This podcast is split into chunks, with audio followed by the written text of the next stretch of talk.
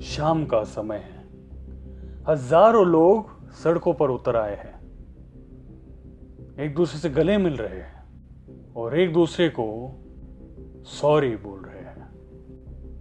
दोस्तों, आपने हज़ारों लोगों को इकट्ठा होते हुए देखा होगा, दिवाली पे पटाखे फोड़ते हुए, होली खेलते हुए, गरबा खेलते हुए। पर क्या आपने लोगों को, भले ही वो चार साल का छोटा बच्चा हो या साठ साल का बुज़ुर्ग, इकट्ठा होते हुए देखा है?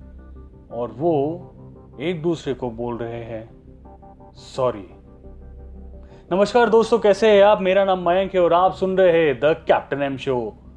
आज की इस कहानी में हम डिकोड करेंगे ये प्रथा जिसमें लोग एक दूसरे को सॉरी बोल रहे हैं।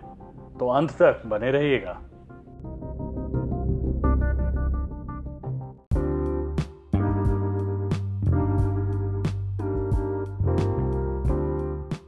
दोस्तों, भारत देश जाना जाता है अपने अलग अलग रीति रिवाजों अलग अलग धर्म और अलग अलग प्रथाओं के लिए। आज के इस शो में हम डिस्कस करेंगे एक बड़ी ही रोचक सी प्रथा, जो भारत देश में बड़ी प्रचलित है। दोस्तों, अक्सर लोग गलती कर देते हैं, पर सॉरी बोलने के लिए उनका विशाल का ईगो आ जाता है और जिससे रिलेशनशिप्स में खटास पड़ जाती है। एक नफरत की गाठ सी बन जाती है।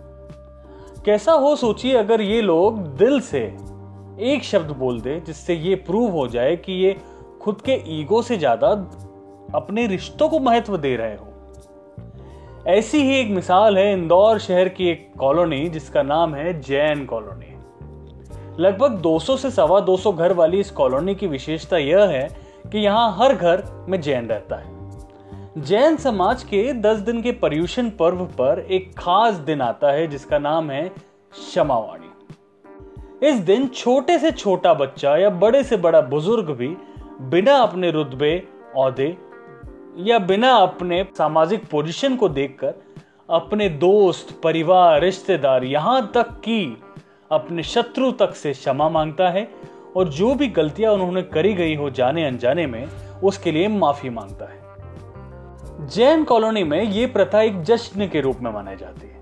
यहाँ चार साल से बड़े बच्चा टोलियाँ बनाकर आपस में हर घर में जाता है, बड़ों के पैर पड़ता है, प्रणाम करता है और दिल से क्षमा माँगता है। और बदले में हर घर से उन्हें प्रोत्साहन देने हेतु तो छोटा सा कोई गिफ्ट दे दिया जाता है, चाहे वो एक छोटा सा पेंसिल हो, इरेजर हो या फिर कोई एक चॉकलेट हो।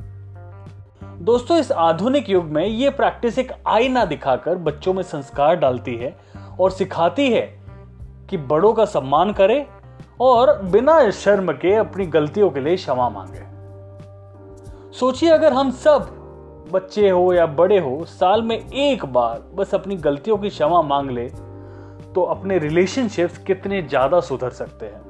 प्रॉब्लम यह होती है कि हमारा ईगो इतना बड़ा रहता है कि हम जरा सी मिस्टेक के लिए, चाहे वो जाने अनजाने में हुई हो या कोई भी मिसअंडरस्टैंडिंग्स हो, उसके लिए हम बिना उसे सॉल्व करने के लिए बस एक दिल में गांठ बाँध के रख के उन रिश्तों को खत्म कर देते हैं।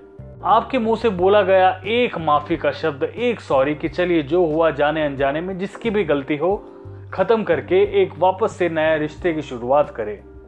इस तरीके की एफर्ट अगर हम दें तो पूरी दुनिया जीती जागती स्वर्ग के रूप में बन जाएगी, जहाँ पे सारे रिलेशनशिप्स ईगो में ना रह के एक दूसरे की वैल्यू करने के लिए जाने जाएँगे।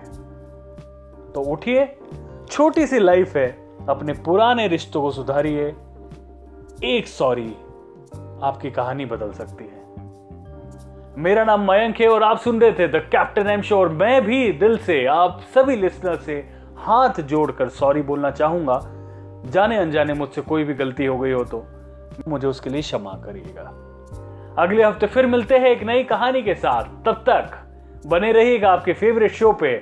Bye take care be safe and be happy